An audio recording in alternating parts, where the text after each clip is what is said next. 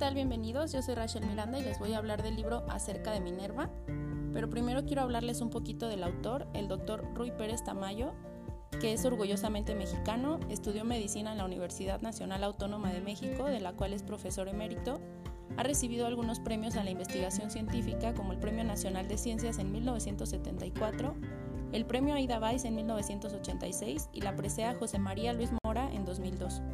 Es miembro honorario de sociedades científicas nacionales e internacionales y actualmente tiene 96 años y ha publicado más de 170 artículos científicos y 87 libros.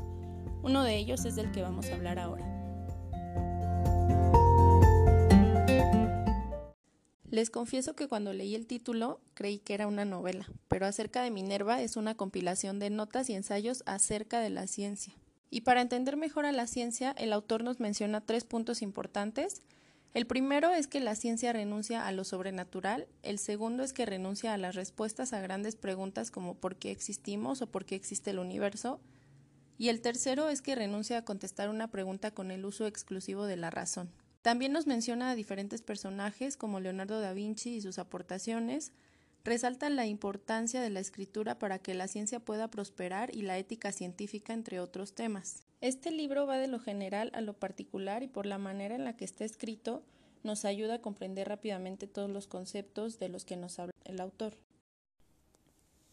De acuerdo con el libro, el primer registro de la ciencia se dio en Grecia aproximadamente en el siglo VII a.C., con el filósofo Tales de Mileto que afirmó que toda la realidad está formada por agua, y al ser el agua un elemento real y plausible, esta hipótesis podía ser comprobada o reprobada. Tales fue el primer filósofo en asociar la existencia con un elemento real y no con un dogma o una divinidad. El objetivo de la ciencia es conocer la naturaleza y esto se ha logrado a través del método científico junto con la razón y la experiencia.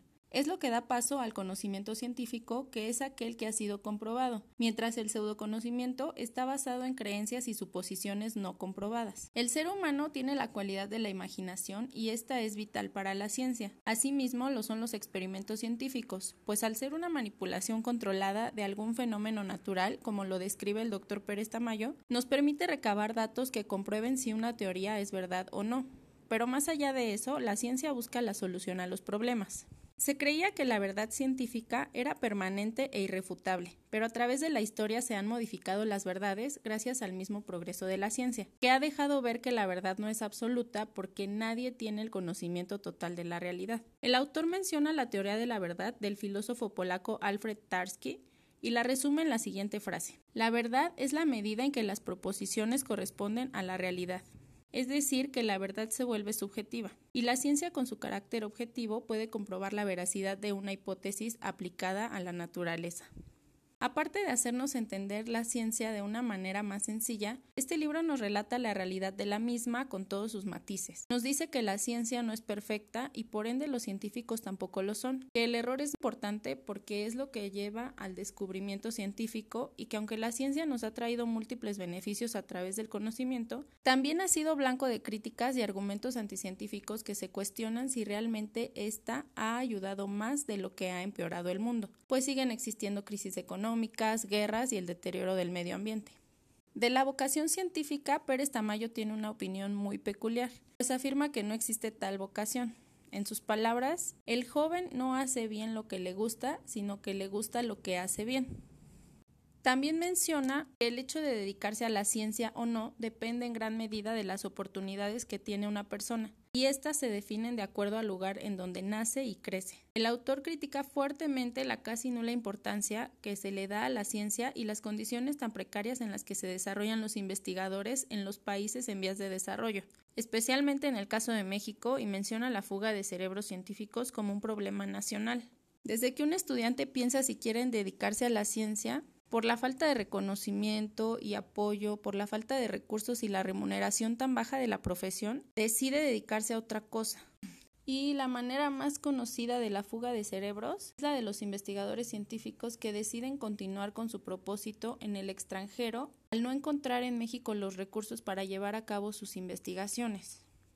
Aunque existen varias instituciones que apuestan a la creación de recursos humanos científicos y proyectos de excelencia para apoyar y fortalecer la ciencia en México, sus criterios de evaluación pueden ser discriminatorios porque no le dan oportunidad a los jóvenes científicos que aún no tienen experiencia con el argumento de que para aprobar un proyecto científico debe de ser llevado por alguien que ya tuvo otros proyectos científicos.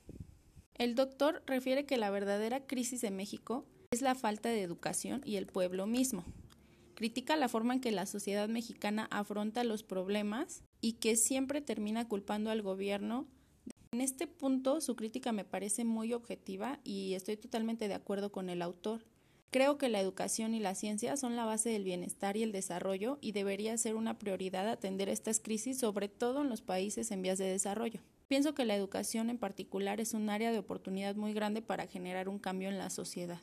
Y a pesar de que este es un resumen muy pequeño del libro acerca de Minerva, se los recomiendo muchísimo porque abre un panorama diferente y sobre todo porque toca el tema especial de las crisis en los países del tercer mundo.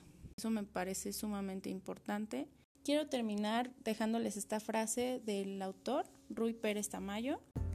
No es que sin ciencia el futuro de los países del tercer mundo sea incierto, es que sin ciencia no tenemos futuro. Gracias por acompañarme en este episodio.